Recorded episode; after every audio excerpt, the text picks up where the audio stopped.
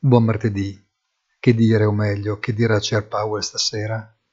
Scontata la decisione di lasciare i tassi invariati, saranno soprattutto le risposte durante la conferenza stampa a dare forse qualche emozione in più al mercato.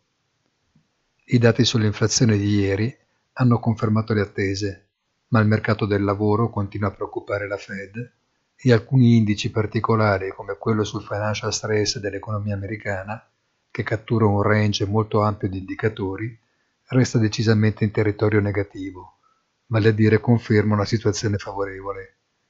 Le risposte del Presidente quindi non sono scontate. Buona giornata e come sempre appuntamento sul sito easy-finance.it.